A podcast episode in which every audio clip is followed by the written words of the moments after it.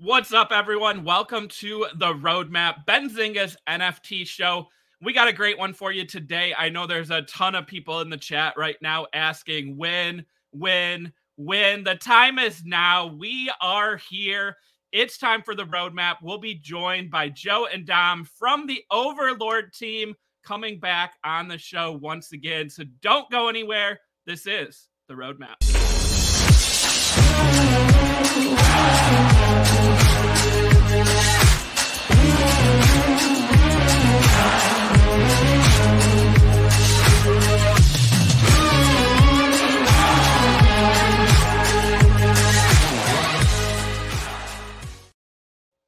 All right, everyone. As I said, this is the roadmap, Benzinga's NFT show.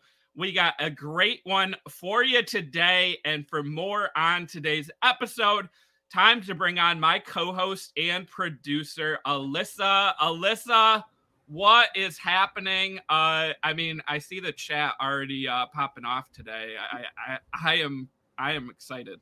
Yeah, I'm just gonna keep spamming these the entire energy. keep adding them to the screen. Yeah, all those candles, all those wins, win roadmap. Uh, yeah, I mean, like I said in that intro, it's it's now, guys. You don't have to wait anymore. The the time is now. Alyssa, we've done a lot of interviews here on the roadmap since we started last year, and they're always fun. And there's also always, you know, memorable shows. And I remember having the at the time the Creeps team on uh, mm-hmm. to talk about their NFT project, and it was so much fun. We had a great time with the chat. We had a great time checking out the the Discord. A lot of fun engagement from the community. So I'm so excited to have the team back on, and it looks like the chat is also ready to hear more from the team. So what do you think, Alyssa? Is it time to bring the guys on? Yes, give the people what they want. Give the people what they want. You're spot on, Alyssa. All right, everyone. Well, join me in welcoming back to the roadmap. We have Joe and Dom. Welcome back, guys. How are we doing today? Great. Great to be here. Thanks for having us. Hey, guys.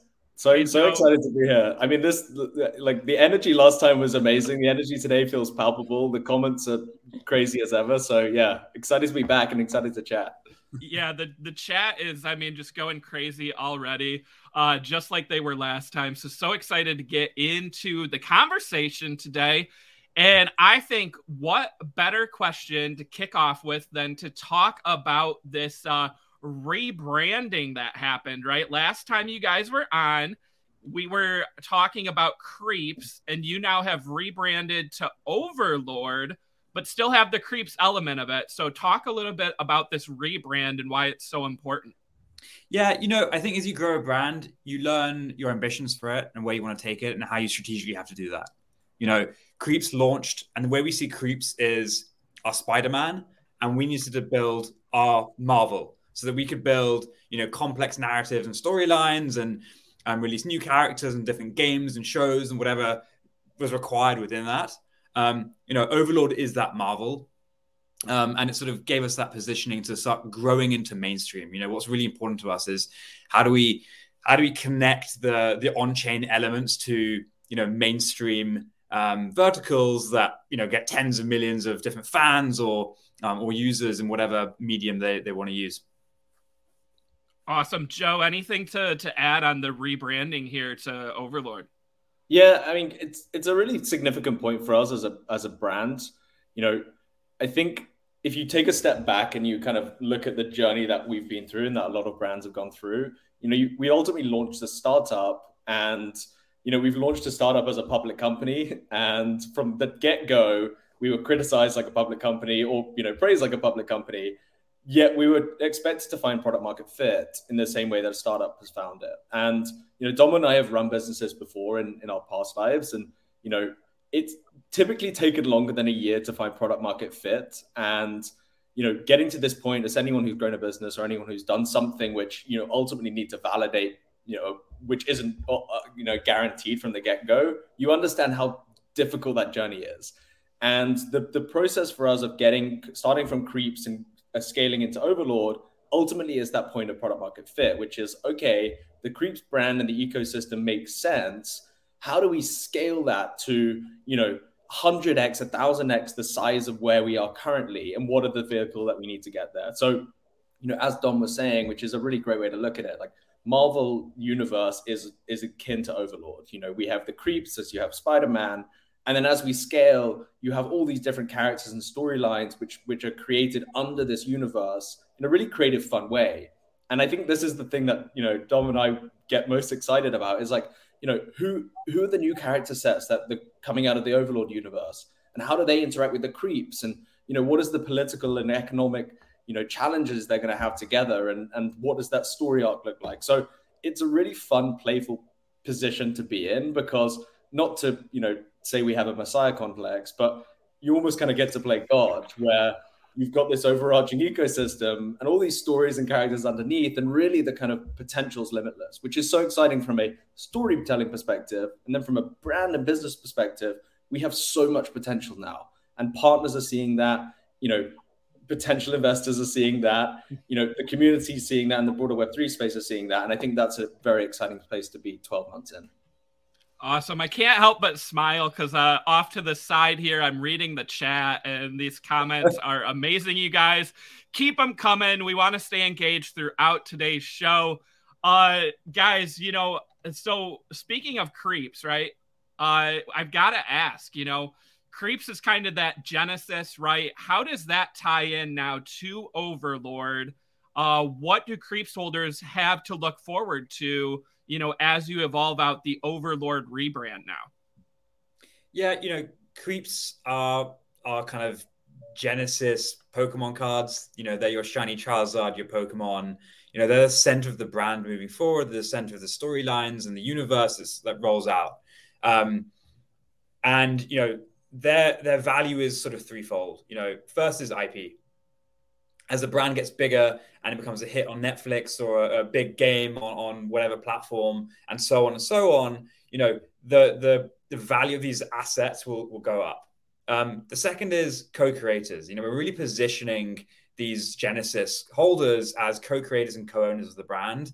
You know, UGC is very important um, moving forward um, is how a lot of games are developed, how a lot of these verticals are developed out.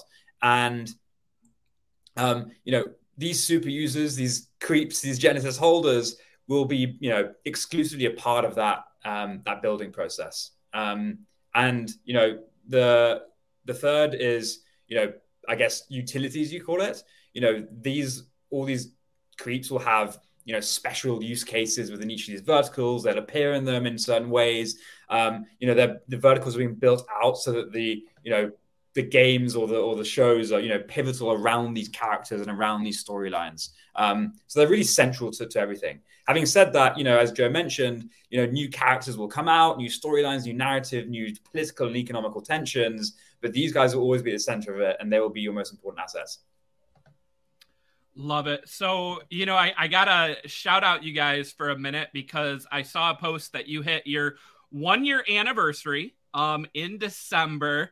So, you know, we see some projects come and go, and you guys are here. You're building for the future.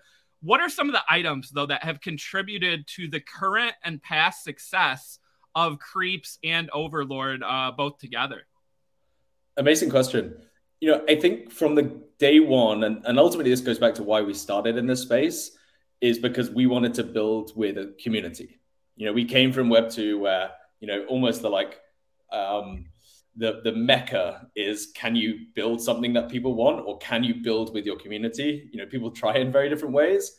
We saw this as like native to Web three. We saw that tokenization gives the ability to find mutual incentive models with your community from the get go and you know you can actually reward contribution in a really fair way and you know taking that principle from the get-go as a foundation and saying okay as we come into this space we can't pretend to be experts we need to learn from our community because ultimately the community at scale are the ones who know what the product needs to become and it really you know taking that pr- like principle is is like actually more difficult than you'd imagine because you know I can pretend to listen to what you say and I can go off and do my own thing. That doesn't mean I care about my community. What we've done from the get go is been very, very transparent, very malleable, and ultimately just played the role of creating frameworks for our community to create within. And I think this has been a real significant shift in, I guess, how we operated previously and how we see, you know, success coming in a Web3 context is actually, you know, you're creating a network of people, a network of contributors, a network of participants, and you need to create a space for that to succeed or for that to, you know, actually work. You need to allow people to contribute. You need to be able to take that contribution, you need to be able be able to use that contribution to shape your direction. Otherwise, your model does breaks. And you know, it doesn't mean it's easy. You know, we've we've definitely had times where we're like, oh shit, like this is really hard. All this feedback is really difficult to know, like, A, which is the right way to do it, you know, what's bias or not, or you know, sometimes actually it's quite um hurtful because you're like, oh, I spend a lot of time on this. But majority of the time, you know, the input and value and contribution is just so valuable. And you know, if you look back to the last 12 months, our our process, our, where we are today compared to where we where we were in our thesis, you know, yes, we validated a lot, but we've fundamentally been wrong on a lot of things, and that's so important to be able to to, to be able to say because it means that we've been able to improve and grow. But we've been able to do that so quickly, and I talked about PMF earlier and getting that, to that in 12 months. We've been able to do that because we've come in from the ground zero and said, hey, we're going to do that as a, as a team of 5,000, not as a team of 10. And we're going to be open, transparent. We're going to bring, build ways for everyone to win together, and we're going to listen and learn as we scale this. And it's a it's a very easy thing to say like, hey, we're a community first brand. It's a very difficult thing to go in and do it. And 12 months in, I can you know hand on heart say that you know we fundamentally are one big family at Overlord. We genuinely have such a strong connection with each other, and everyone has a strong connection with themselves and with um, sorry each other in the community, as you can see from the passion and and you know virality that's created every time something Overlord is is happening, and that is you know that's culture, I guess. Um, so yeah, that, I mean, like for me, it's it's it's about coming in with the right principles and being able to use that and, and actually like be true, be be like um, stick to your word and be able to like follow that process through. So yeah, that's that's kind of like my 12 month um, uh, you know review and hindsight. Dom, yeah, as, as, as, an extension of that, it's like also how do you feed that data and that relationship in with third party you know developers? Um, you know, I think when you're building a business, you got to know what you're best at building and what you're not best suited to do. Um, and given that the ambitions of Overlord is a you know blow it up to mainstream and get you know hundreds of millions of fans we need people who've done that journey before um, multiple times. So whether it's animated series, you know, being built out by Stoopid Buddy and, and Seth Green, or or the game, you know, unannounced yet, uh, uh, or the merchandising, you know, built out by the ex of Levi's, etc. They've got decades of experience where they've done that zero to billion dollar journey multiple times. And what's been really great is typically in entertainment mediums, they will create um, in a vacuum and they will just chuck something at the wall and it will either be funny and amazing and be hit or not. And it's been really great learning from these third party developers, but also feeding them with the community energy, the community feedback, uh, the storylines, the narratives they create, the, the wacky worlds that they live in their head and in Discord, um, and then allowing them to sort of co-create mutually. Um, and I think I think you know it's the first time that um, a brand will be fully built in this way. Um, you've seen you've seen brands like, um, or not companies, uh, not brands, companies like uh, Hello Sunshine, um, you know, doing this a little bit on social. But you know, when you have that co-ownership engine, um, it, it's going to be really wonderful. And you know, the the parties we're working with absolutely love it. You know, they get starry eyes when they see the community. Um, we're chatting. You know, they're a crazy bunch. You can see them here. You know, talking absolute nonsense in the, in the comments as usual. But you know, it's great fun. Awesome. Well, we have so many different topics to talk about. I want to shift, uh, you know, as we talk about the future to one that we talk a lot about on the show here, and that is gaming, right? We hear so much about Web3 gaming, blockchain gaming, kind of, you know, the evolution of that sector. If I go to both of your Twitter profiles, um, I see this phrase that says, you know, onboarding the next hundred million uh, users through blockchain gaming. So let's uh, start off, you know, with the the broad question there. Why blockchain gaming? Why such a big emphasis on that going forward? Yeah, you know, it's a good question, and it, it goes back to the initial weekend that Joe and I sat down before we even thought of what Creeps was, and you know, we've built in Web two for a decade plus in consumer. Um, we, you know, moving into blockchain, you know, we had to soul search and figure out, you know, what, did, what do we think we're right to build and why would we want to build it? Um, you know, what we saw was that we were hitting an inflection point where over the next five years, we thought hundreds of millions of people could come into space for consumer friendly, consumer facing products. Um, you know, entertainment is a great bet on that, and gaming is an even better bet. Um, you know, why is gaming a great bet? You know, I guess there's, there's two reasons why. One is like mechanics. You know, the, what the blockchain gives is us as a business a fantastic business model that allows us to you know grow quickly much faster than web 2 gaming companies but secondly gives you know very clear benefits and perks to users. You know they invest thousands of hours thousands of dollars into games that they love um, and on-chain mechanics give them a better relationship with that. Um, so that, so that's that's very important. Um, and the second thing um, really is um, you know blockchain gives you composability and interoperability. Those words are kind of thrown around a lot. And you know, when we're looking at building out our gaming, we're looking at a gaming ecosystem rather than a single game. We're building an open. At the moment, at, we're starting with a permissioned ecosystem where we work collaboratively with gaming developers to build different cross-platform games. It could be a mobile game, it could be a PC game, it could be a PlayStation game. Moving forward, you know, we want it to become a decentralized brand where it's an open ecosystem. Anyone can build anything they want. Um, and that's where interoperability and composability become very interesting. You know, if a bunch of assets have been created for one game by developer, another game developer and build a, a, game on top of those assets, or metadata interoperability could happen, or character interoperability between different formats. Um, now, that kind of that kind of um, cohesion of ecosystem is very hard to build technically um, and economically in Web two, but in Web three you can afford it and you can you can do it very well. Awesome, love it. Yeah, there there's a lot to talk about with uh, the gaming side here. Uh, you know, we we hear so much about it, but you know, why do you think your approach that you guys are taking is going to win out? Right, we're we're going to see some games come and go. We're going to see some NFT projects come and go. Why is Overlord, you know, going to be so successful in the gaming space? Yeah, I think we're doing two things that are unique. You know, if you look at gaming and blockchain to date, it's been very GameFi. You know, it's really leaning into DeFi of gaming rather than building games that are, you know, authentically fun and enjoyable to spend hours upon hours in.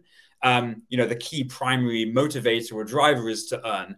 Um, you know, earn is obviously a, a, an interesting facet and something you want to build into these mechanics, but it shouldn't be the primary driver, and it's not what's going to break into mainstream. Um, so you know, IP is very important to do that. You know, whether it's IP that we've built already or it's IP being developed out by different vertical partners, by Seth Green, etc. You know, you create these immersive worlds that you want to spend hours and hours in every single day. Um, and um, you know, the second thing is, I guess, is how we're thinking about this on a technical level. Um, you know, we think our definition definition of success is to get it one of our games to scale to tens of millions of users, the blockchain should be invisible. As a gamer who comes from Web 2, you should play the game and make transactions within it, but not, not necessarily know that you're transacting on chain. And so we're building some infrastructural pieces for that, but also the, on a game mechanic level, on a, on a sort of game interface level. Um, we're developing it so that we can, you know, use esports teams or use game streamers or, or organic streamers to bring, you know, millions of gamers into these environments. They play them, they get hooked, um, and they start benefiting from the on-chain mechanics. You know, there's a bunch of principles that we're building under. You know, social first, free to play, um, you know, Web two friendly, etc. That we we give out to our development partners and we really strictly adhere, adhere to. It, it sort of comes back into like how we build in general, which is you know we're not game developers. We're we're also not you know animated series developers or fashion designers. You know, we, we come from a technology or product background, and, and a lot of what that is is like thinking about the user first. It's thinking about, you know, if I was, you know, to to come across this game or this this show or this this fashion, what is the like what is the 11 star experience that I want to go through? Which I'm gonna, you know, and the definition of 11 star is like that's the best fucking experience ever. I'm sorry, I don't know if I can swear here. Um, the best. Oh, we're, we're like a PG-13 show, right, so you're, you. you're good. You can beat me out.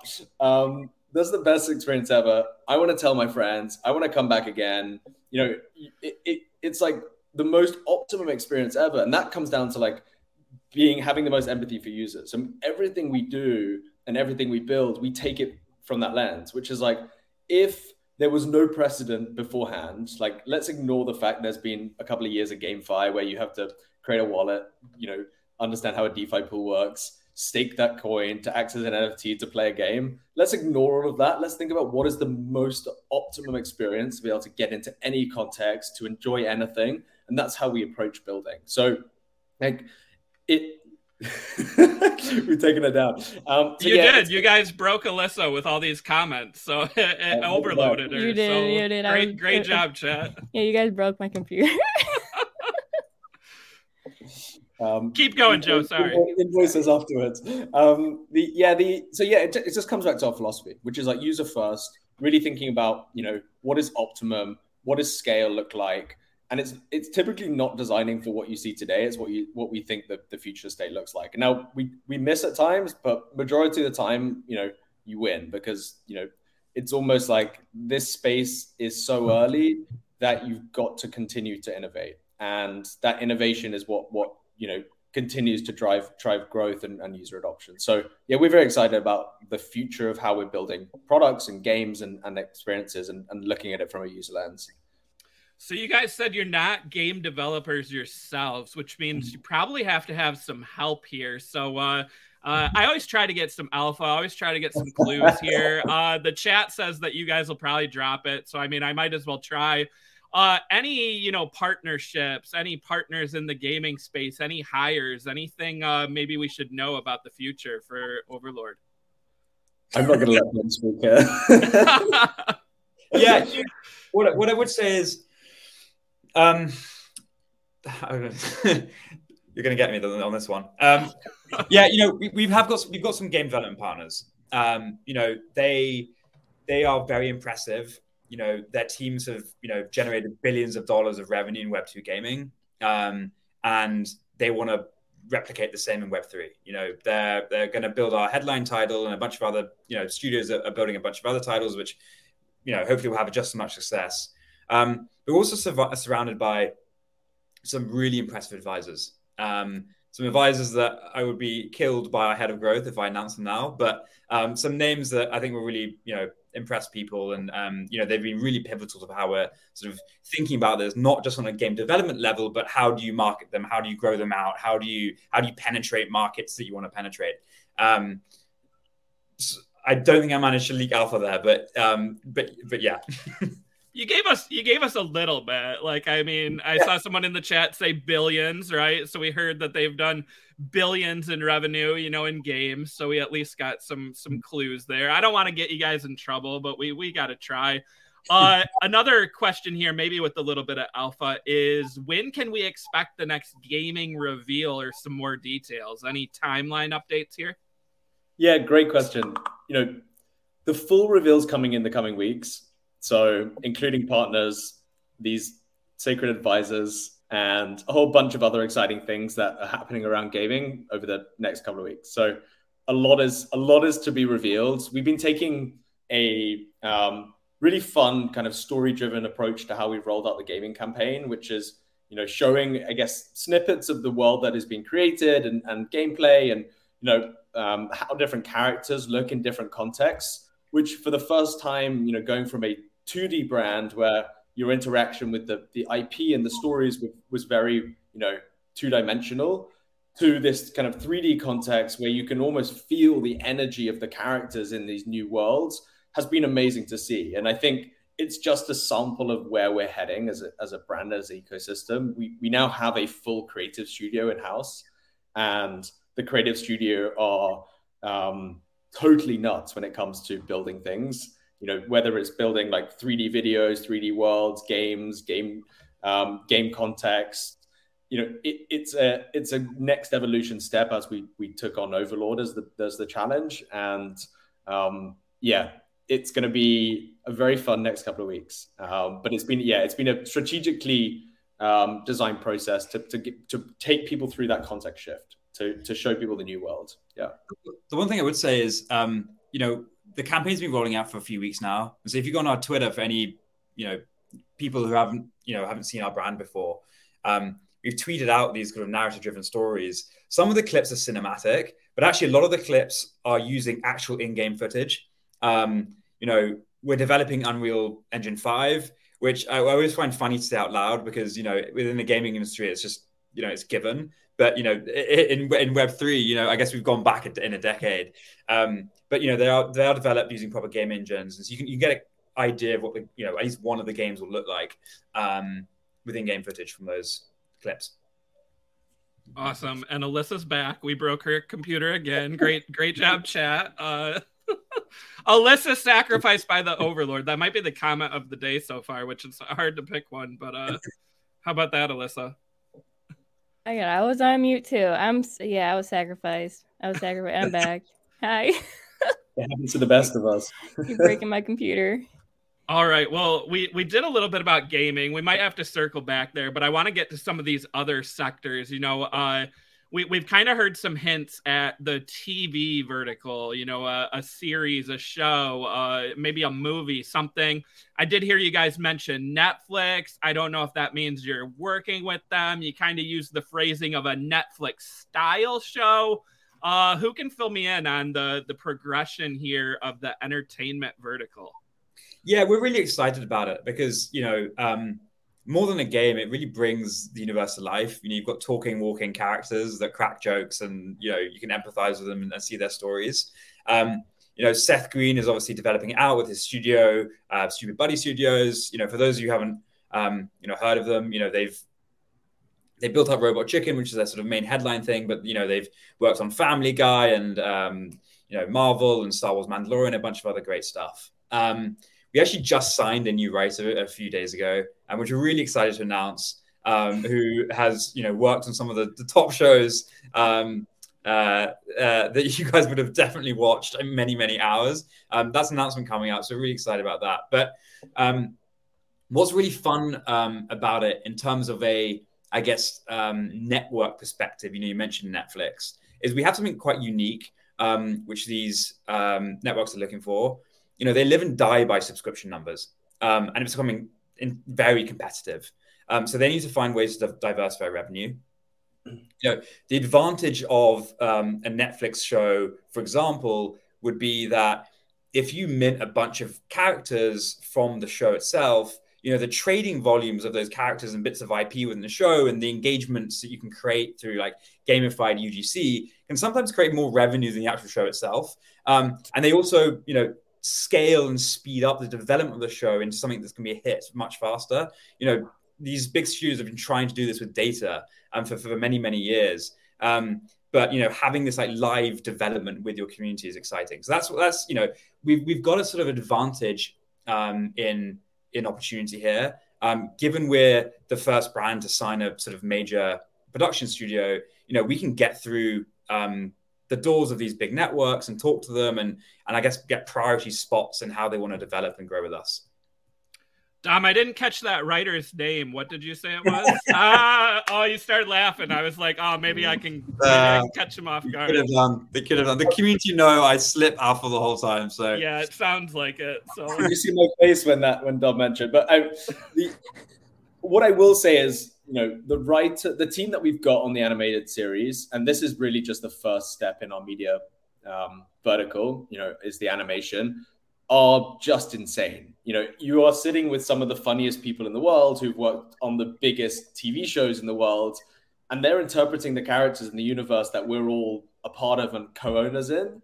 And i you know i just there's almost a kind of um, a re- pinch me moment where you're you're having these conversations around something you you think is um, so well defined, and someone comes at it who's you know been working on say Family Guy or working with with you know Marvel. I'm trying to be very careful here of what I'm saying.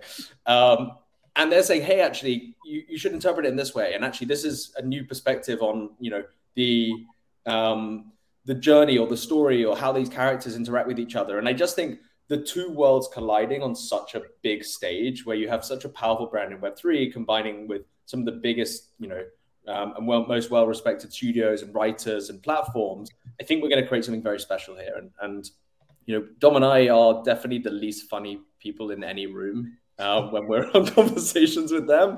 So we, we're trusting in our, our amazing team to be able to deliver this. But yeah, we're creating something very special. It's it's it's actually pretty mind blowing um, the level of talent um, these studios have.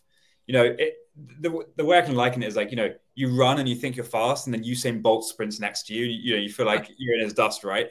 And in these rooms, the level of like the creative engines that they have in their brain is outrageous. Um, you know, live on the spot, they will move go into like five minute skits where they're like putting different character voices on and playing out different scenes, and you're just you know, sitting back thinking, "What the hell are we doing it?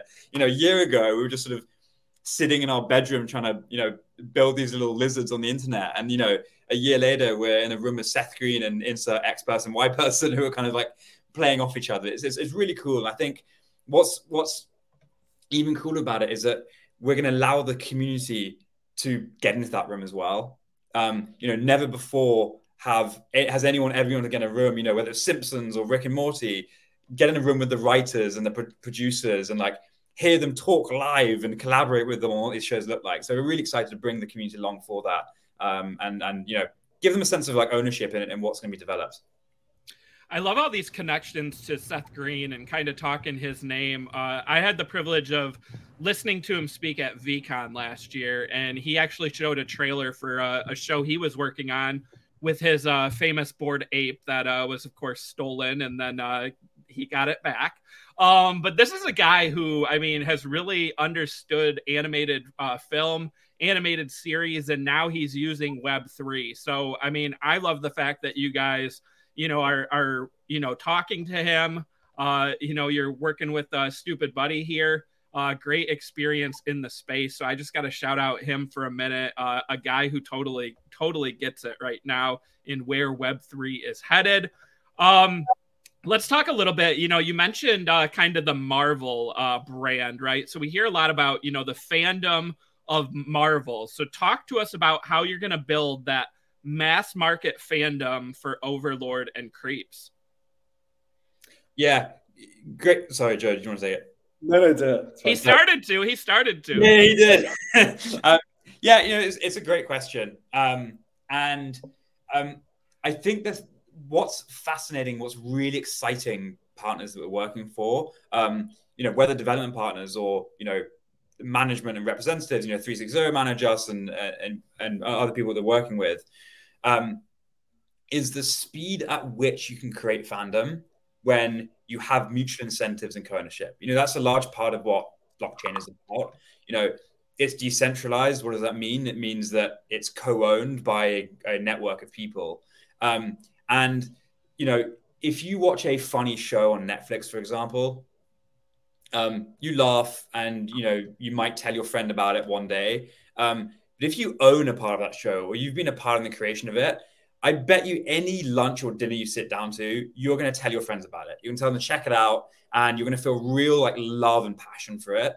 Um, and you know, at a very like small scale native level, you can see this within NFTs right now. You know, the level of fandom for some of these brands is is is unrivaled, even to sort of the the biggest brands that exist today.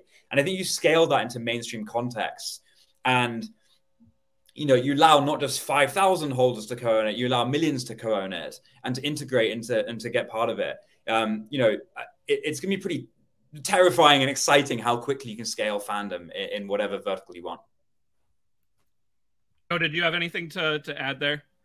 Yeah, I, I just like the significance of what's been created in Web3 and this model um, probably won't be understood until, you know, we're a couple of years down the line. I think this is ultimately why everyone's so excited from a broad entertainment space around what's happening in Web3 from an IP creation perspective. You know, traditionally you would create IP in a room, in a back room somewhere, and you take a portfolio strategy, you create a bunch of stuff, you figured out a wall, you'd see who funds it, you see who likes it, you may develop some concepts, and then ultimately it's kind of like, you know, luck as to which one works. In Web3, you know, from the get go, you are you are getting community buy in and community participation in, in whatever IP you're creating. You know, we started off as creeps. You know, even before we had the Overlord, we started talking to a community around what do you want to see from this brand. You know, it whether it's like the the the catchphrases or the, the logo or the narratives or you know some of the core characters like the overlord were created in collaboration with the community. And i think just that fundamental shift from let's take a almost wasteful approach to ip creation where you're flicking stuff at a wall and seeing what works to let's take a very strategic collaborative approach means that you can build better stuff you know fundamentally you know if you build with people who want to buy your the the ip and what care about buying the ip and building it with you you're going to build something better. You're going to build more efficiently. Therefore you're not going to waste time um, playing around with things that don't work. And you're going to be able to scale a lot faster as well. And i think the significance of that model is just totally going to disrupt the that model's going to totally disrupt the way IP is created and the significance of it I don't think has been truly understood. So when you come when it talks about like how do you scale into the next Marvel, you do that at a ground level by building and replicating this process. You do it by working with the community of people who care about what IP is being used and being built. You then take that idea and you think, okay, this is a this is a character or a storyline or a brand that people have fundamentally co-built they care about it it's been validated. We can then take that to you know someone like a netflix and the process which they go through internally they'll go okay this ip has been co-validated from from co-built from the get-go. It's been validated with community. It's got 5000 true fans already. It's had this amount of sales through it. We actually really care about using this ip in, in a in a um, broader media context. And i just you know I think, and our thesis here is that using this philosophy and being true to this philosophy, we can create better products, we can move faster, and actually we can be we can get to the size of Marvel, you know, 10x quicker, 100x quicker than they had previously. And I just think this superpower hasn't ever been possible for anyone beforehand. And with two years, we're, we're a year in, and look at where we are now. We're about to have a top TV show. We're uh, building for a you know ecosystem of, of games scaling to, to scale to mainstream and a whole bunch of other product and, and sort of fashion and, and merchandise verticals which are to be unveiled. And that starts by truly building something people care about. So it's a very interesting journey and something that everyone's interested in because they're scared it's going to disrupt their their uh, business models so um, it's very fun to be a part of Joe, I love everything you're saying here. I also love uh, seeing this Discord in the in the background. Uh, everyone asked Alyssa to join, and uh, she she's there. So I'm here. Joe, to your point, uh, you know, building out this IP. So we just touched on, you know, uh, gaming. We touched on kind of the media. Is, is the goal here to kind of, you know, launch all this stuff, you know, simultaneously? Is it to kind of go, you know, game, show, game? Is it to just, you know, just launch everything as quick as possible? What's the strategy to kind of get the whole ecosystem online? Amazing question. Yeah, look, you know, the the ultimate goal here is that you're sat um, in your house wearing your full creeps um, outfit, eating your creeps chocolate bar, watching creeps on TV, and you finish the the episode and you play the creeps game. You know, insert other uh, pieces of IP, and you know that's the Overlord universe for you. You know, we have a huge ambition here within the uh, within the company to become a global player in in the in the entertainment and gaming space, and we now have the partner network to be able to do that. You know, over the next twelve months, you'll see some of the biggest moves any brand in Web three, um, especially in our category, make because you know it, we've been spending the last six to twelve months building it, and you know, whether it is animated series or other media, whether it is fashion and merchandise, whether it is games, you know, these are non-trivial um, verticals in themselves, and there's going to be an inflection point here where you know the broader market suddenly wakes up to what's been built because we've been a sleeping giant. You know, we've been a sleeping giant for a while, and that's because these ambitions are non-trivial to build. They take a long time. There's a lot of partners involved. There's a lot of like yeah, I guess like fundamental questions we're trying to ask ourselves like why is this needed? How do we win? What how do we tackle these multi-billion dollar industries? And over the next 12 months you'll see a lot of that roll out. So you know 12 months ago i was very excited about the journey we're going on. I'm now at a point where i don't need to be excited because what we're going to deliver will tell will drive that excitement for, for everyone else. So it's become a lot bigger than just dom and i. And that's a very fun place to be. It's also kind of terrifying because you be kind of you kind of become irrelevant um, as as founders because the brand now has so much momentum and so much activity that you know it, it it's really inevitable that this is this is going to happen. Uh, maybe I should ask Dom this since uh, he he's the alpha leaker here, but uh, I just heard Joe mention some food items. Uh, is, is, that something that's currently in the works that you guys have been, you know, talking about licensing out or getting, you know, consumer products involved? Is that in the works or is that just kind of a down the road thing? Yeah, consumer products are, are, are really interesting. Um, interesting if you, if you look at um, big big brands. Um, what, what, how did we Google that chart, Joe? We Google the we get Google like revenue streams for, for big brands, and you see that merchandising tends to be like fifty percent or above um, the amount of total revenue they create. People just love products, um, physical products, and merchandising at a really, really sort of incredible level. Um, so it's something we haven't done really anything of in the past year. You know, we've very much stuck to digital. Um, you know, we are technical as founders, and obviously, you know, every, everything that that you know NFTs are is online. However, you know whether it's you know bringing out an Overlord Lego kit or an Overlord chocolate bar, whatever it is, you know we've got our entertainment uh, management co who are basically linking us with um, you know different consumer companies um, that want to license our IP for various different contexts. Um, and it's something we're really interested and excited to, to dig into more over the next year.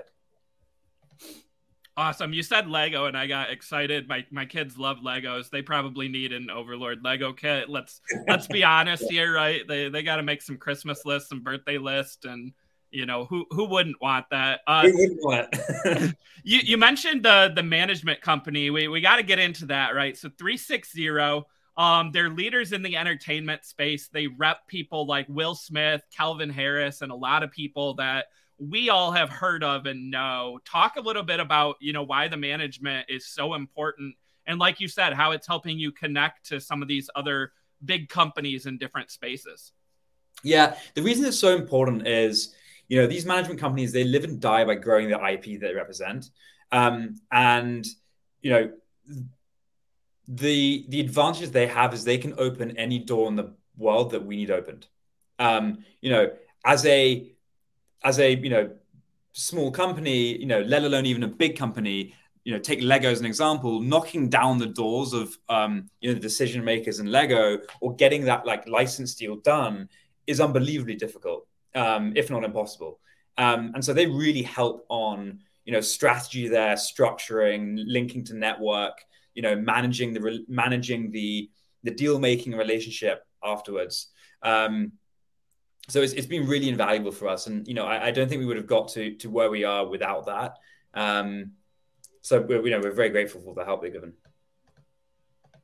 Awesome. And then we're, we're hearing a little bit about merch here um, i want to talk about the the fashion brand here right west brand labs uh, that you're working with uh, what can you tell us about you know the doors that that's opening, the potential partnerships, the potential collaborations. Uh, why is that so exciting for Creeps as, and Overlord as you guys look to get into the merch game more?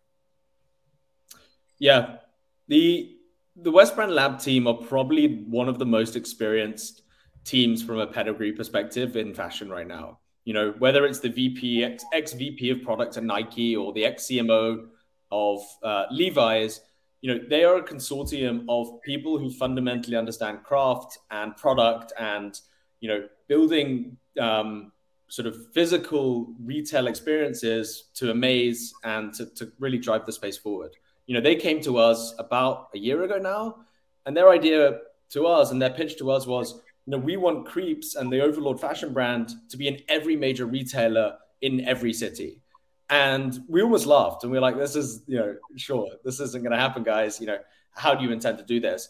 And they basically rolled out a blueprint which which showed two things. One, how they've done it before, and they've worked with brands like, you know, like Disney to take IP and do that journey. They've worked with, you know, groups like LVMH on a kind of high fashion level.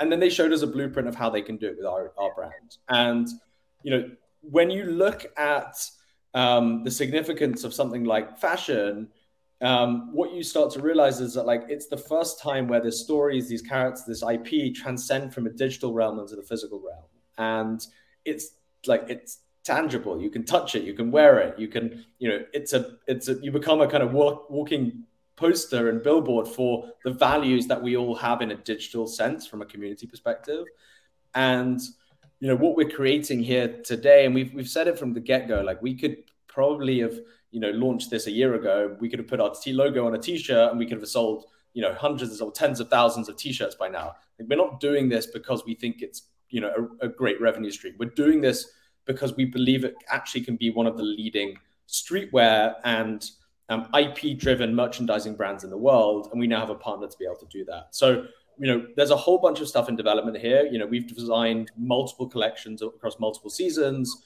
We have early, well, I, I can't say this. Um, we have different partners in the works for certain things like partnerships or like um, stocking the brand in, in, different places. I'm trying to be very careful. Um, but the, the core goal here is, you know, we want to get this this brand and these fashion items um, in the hands of as many people as possible. And it, yeah. It, it, sounds like you guys are going to have to come back in a couple weeks too after we get all these announcements because like my curiosity is peaked. I know the chat as well because you guys are being very careful. Again, shout out to you guys because you're not like getting in trouble or you know making any of these partners upset, but we're getting just enough to hear about you know how exciting the future is here for Overlord. Uh, before before we run out of time here, I gotta also get to uh, the Overlord token. So, what is the role of the token within the Overlord ecosystem? Yeah, it, uh, to your previous point, would love to come back and actually be able to talk and dig into these yeah. various things.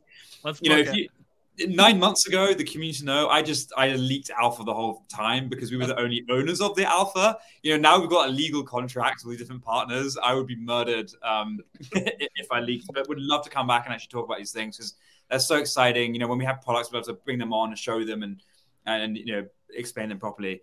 Um, but yeah, the token. You know, the token is a, a very um, key thing that we're going to launch over the next year. Um, you know, it's it's the ecosystem currency it's what's going to thread all of the different um, verticals together. It's going to be the currency, not just in the one game, but all the games that come out moving forward.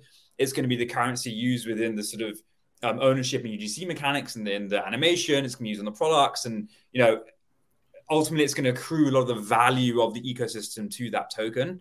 Um, you know, we're currently fundraising. Um, which is an exhausting process for anyone who's done it before. Um, you know, it's back to back calls with sort of top VCs in the world and, and you know, um, getting all sorts of very hyper technical questions asked at you the whole time. Um, but, you know, th- what's great about the coin is that, you know, mutual incentive, not just the community, the development partners, us, but it's also the venture capital firms. You know, I think, um, uh, there's there's this like slight allergy to VC within NFTs, um, because they think they're here to sort of scrape money off the off the off the market. Um, but when they invest in a token, they want the token to go up. And how do we make the token go up? By the brands and the verticals being successful. And there's all sorts of like value accrual mechanics and burn mechanics and things that agreed upon before that to make that happen. And you know, I, I guess the final piece of this is what does this mean to the Creeps holders and the Genesis holders? You know, they are the co-creators, they're the co-owners. Um, you know, we aren't just going to, you know, airdrop this in one go like Ape did, because I think that sort of um, backfired a little bit in terms of like long term price. But we are going to position Creeps holders more as investors. Um, and, you know, we're going to take them along the journey and, and sort of give them token in the same sort of cadence that these investors get. And so they're really going to sit alongside us on the cap table um, so alongside us, the VCs, the partners, and the community. So it's really great to bring them into that in a more formal way um, and talk to them in a in a in a you know I guess you know talk to talk to the holders as you know, they're sophisticated investors in that sense. Any timeline on you know the the token mechanics and when uh, we will hear more on that? Will that be within the next couple weeks alongside everything else or is this further out? Yeah this won't be the next couple of weeks but it'll definitely be within you know we want to get a white paper out um, certainly you know this half of the year um, whether it's end of q1 or beginning of q2 um, you know I guess process for a bit of like transparency is, you know, we build a white paper, we fundraise, we collaborate with with funding partners on a white paper that you know we can go public with, and that's the thing that we'll go public with, so that you know people can get the alpha and why they want to buy into the ecosystem and what value they think they can expect moving forward. Awesome. So, I mean, a, a ton of exciting things here. Uh, you know, we touched on gaming, we touched on entertainment, we touched on uh, branding, we touched on merch, we, we got into the token. Let, let's just kind of circle back the the uh, the overlying IP, right? You're building this IP universe uh, that you plan on having it rival Marvel. So, you know, I, I gotta ask, you know, Marvel is one of those biggest brands out there you know what's the what's the biggest reason why you think that you guys can compete and get to that level you know in a short time here yeah you know it, it's it's a big goal and it's a big ambition. And you know the next marvel won't look like marvel i think it's probably the first thing to say. You know they'll be developed very differently especially when you're building on chain and there's sort of co-ownership and ugc models baked in. Um, but um, you know uh, you're seeing transmedia um, as an interesting strategy. Um, you know, legacy games like Pokemon have been doing this for years, right? They have gaming at the core of the ecosystem, then they have anime series, merchandise, digital experiences. You have more legacy brands like Super Mario, they're just releasing their movie. Um, and you're seeing a lot of advantages, like synergistic advantages to, to kind of having a stack level of different verticals. Um, a great, a great sort of example of that, which is more recent, is Cyberpunk. Um, you know, Cyberpunk was a uh, PC, uh, not PC game. It was a, a, console game. It was really, really hyped. When it dropped, it just didn't hit expectations, and it kind of slumped in, in sort of sales and user numbers. Um, two years later, they released their animated series on Netflix, which is which sort of got a bit of a hit, and it just funneled millions upon millions of new users back in that game, and you know, I guess um, made it a success that it, it wanted to be. Um, and so, you know, using that transmedia strategy mixed with the co-ownership models that blockchain gives you, I think gives us a really exciting advantage to, to grow strategically and grow much faster um, than brands of, of, of you know of, of, older generations. You know, Disney's been around for what like uh, a uh, hundred years, I think, um, almost, if not exactly. Um, you know, they had to grow very, very slowly, and the reason they grow slowly is because the infrastructure they have to release um, and the building mechanics um, weren't, you know, up to scratch. You know, it was just sort of DVDs or not even DVDs. Like back then, it was what like sort of cartoons streamed through, through, through a sort of very old TV. But now we have this tech, new technology and these new verticals that we can use to advantage. Um, so we're really excited about this, and I think um, you know there hasn't been a single case study yet for doing it successfully, and so you know we're really hyper focused on becoming that big case study you know, I think there's an opportunity in time here to become the first big mega brand of this platform shift that, you know, has this kind of mainstream multi-vertical transmedia success. And um, yeah, as, as a team and investors and, and, you know, partners, that's what, that's what we're kind of heads down working towards. Gaming's definitely the way to do it as well. You know, Pokemon is the biggest entertainment brand in the world. You forget like it's a game brand at a core. It has 131 games across multiple platforms. And, you know, gaming is a great space to do that because there's incredible amounts of fandom and daily active use. You know, there is nothing more, uh, there's nothing stronger than playing a character in a game because you you personify that character as yourself. You know, you are playing that character. You, it, it becomes a part of your digital identity. You build friendships and, and community online, and yeah, you know, there's almost kind of a emotional um, sort of accrual of value which leads to the kind of mounting loss if you were to leave that that that um, context. So you know we're really excited about using gaming as the as the kind of Trojan into entertainment because it is a case study that is just fundamentally the most successful, and we believe that actually the next Marvel will come out of the um, of a gaming brand. I, before we go, I want to talk a little bit about community. Right, we started off the show by saying, "Look at this chat. The community, you know, is here. They show up." They're they're watching you guys talk. They're listening to you. They're active in the Discord. Uh, what do you guys have to say for just like the loyal people who got engaged? They saw creeps. They started with creeps, and now they believe in the Overlord ecosystem. Is, is that kind of what drives you guys to you know keep going to this ultimate finish line and hit that goal of being Marvel? Yeah, it definitely does. You know, I guess you know, you said, you said they're believers in, in the brand and the ecosystem, and in, in a very real, tangible way. You know, they have been in the past, and they will be moving forward. They are co-creators of it. um, you know, it's it's really the the core of how we're building out the brand. And you know, Joe, I think mentioned on early on in the call, you know, ten thousand minds is better than you know thirty that we have in the office. And you know, without without that kind of like you know network of of you know creative juices like pumped into the brand, it wouldn't be where it is, and it wouldn't it won't become what it wants to be. Um, but you know, moreover, I mean, you can see they are passionate, they are creative, they are funny. Um, they've all clearly got a crush on Alyssa as well. Um, but they, um, you know, we, you know, we're, we're, very grateful for everything that they do, and and you know, no matter the bull market, the bear market, you know, that Discord twenty four seven is crazy. Um, they're chatting there, you know, not just about creeps. They're talking about their wives and their problems and their work and and this and TV shows and politics. You know, they really are friends, um, and so it's really lovely to see, and it's really lovely to be a part of. Joe, same question for you. Just speak a little bit on the the community and believing in you guys and your vision here. Yeah, great question. Um, you know, when you say, "Is that what drives us?" I mean, certainly at times they drive us to do things faster, um, as you can imagine here.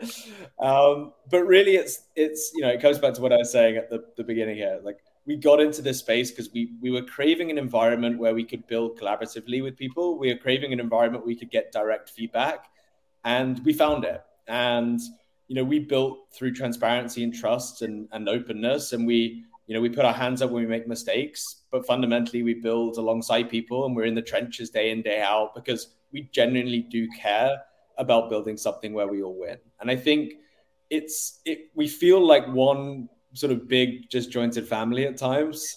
And it's an amazing superpower because you know there's no other context in the world where you can have 5000 people help you make one single decision. And i just think whether it's you know in gaming or whether that's in fashion or whether it's in broader entertainment the ip that we're creating today the stories that we're creating today today together you know all the, the sort of nuances that create the culture and the fabric of the brand when these things that we're creating on a micro level together are on the biggest stage watched by tens of millions of people developed with by the biggest partners you know it's going to be a really really important moment for us to to kind of um, to recognize the the the like just how powerful that was that um, that what we're creating today together can actually end up in that context. So you know that's why we do this thing. It's because actually we believe that together as five thousand we can create something that is you know more important and more powerful that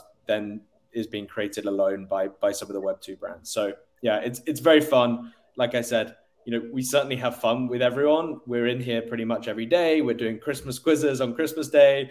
You know, we're getting wished happy birthday. It, it feels like a family, and I think it's very special. So, um, and then every day, you know, the support and, and camaraderie is is unrivaled. So we're very grateful. Well, it makes me sad to say this, but last question for for today, at least, before we have you guys come back.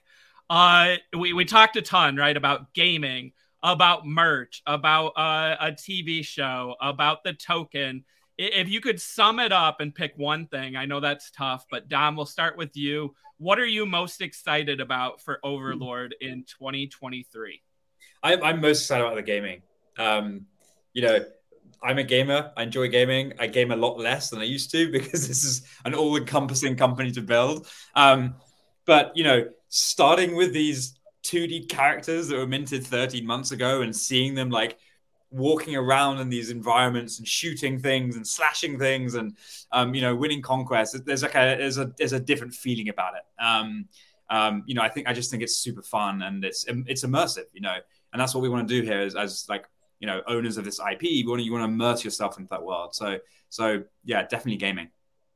And joe same question for you. What are you most excited about for 2023 for overlord beyond coming back on the show, right? yeah, yeah, beyond that, but you you can pick that as an answer.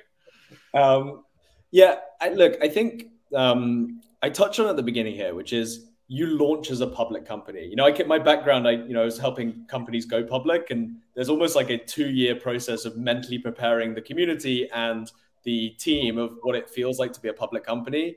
And that's a really hard emotional journey to go on. In Web three, you're born and then you're public, and it almost feels like everything you do is on a very pub- well, it is. It's on a very public open stage, but it almost feels like the space stops innovating and it stops progressing because of that. People fear rejection, they fear failure. What Dom and I have done over the last 12, year, 12 months is, you know, we've we've gone and um, we've taken initial concept, which was the Creeps brand, we've scaled up to Overlord, and we've gone hyper aggressive on, you know, four core verticals: gaming, animation, um, products, and um, fashion and merchandising. And it almost feels for a time it could feel a little disparate you know you feel like you're building gaming over here and, and, animation over here and media here. What we're most excited about and certainly what you know the team obsesses over day in day out it's how do these these verticals work together? And how do you as a ip holder get benefit and value from owning the, the underlying ip and i think you know everyone has their different strategy to do this. You know bored ape thinks about like you're a members club and they want to scale memberships and you know the issue with scaling memberships are membership clubs because they're exclusive is that they don't scale. Like look at soho house they you know they basically end up diluting the brand and everyone's like what? Why is this not exclusive members club? We our goal from day one is to grow this to millions of millions of people but we've got to do that in a way which is totally novel and new. So um, what we're looking forward to over the next what i'm looking forward to the next 12 months is showing how we can hit tens of millions of people how we can have some of the biggest like um, brands in their in their own uh, respective verticals and categories, but how the value of each one um, works in parallel with each other and how that comes back to holders. So you know this is totally unknown for a large percentage of the market. There's definitely a, a core user group here of, of fanatics who see the see the vision and see where we're going. But once that becomes clear to the broader Web3 market and broader Web2 market, I really truly think we're going to be unstoppable. So um, that's what I'm most excited about. Is like, you know, at times we could feel like we're these crazy guys, be like, look at this, look at this, look at this plan. It's showing it all on a single blueprint, and everything suddenly making sense, and the puzzle pieces coming together, and that amazing picture that we've been painting um, suddenly click into place, and everyone go, oh, right, yeah, that was of course what you were building. So it's very exciting to, to I guess, from our perspective, objectively looking in, to know what what we're building and why that's going to be so powerful for everyone. Love it. Well, we are out of time. We're actually past time because uh, it, it's hard to contain this when uh, we're having so much fun. But Dom, Joe, uh, again, thank you for taking time out of your busy schedules, joining us on the roadmap. And like I said, you guys are more than welcome to come back on. We definitely want to talk about some of these news items as they happen.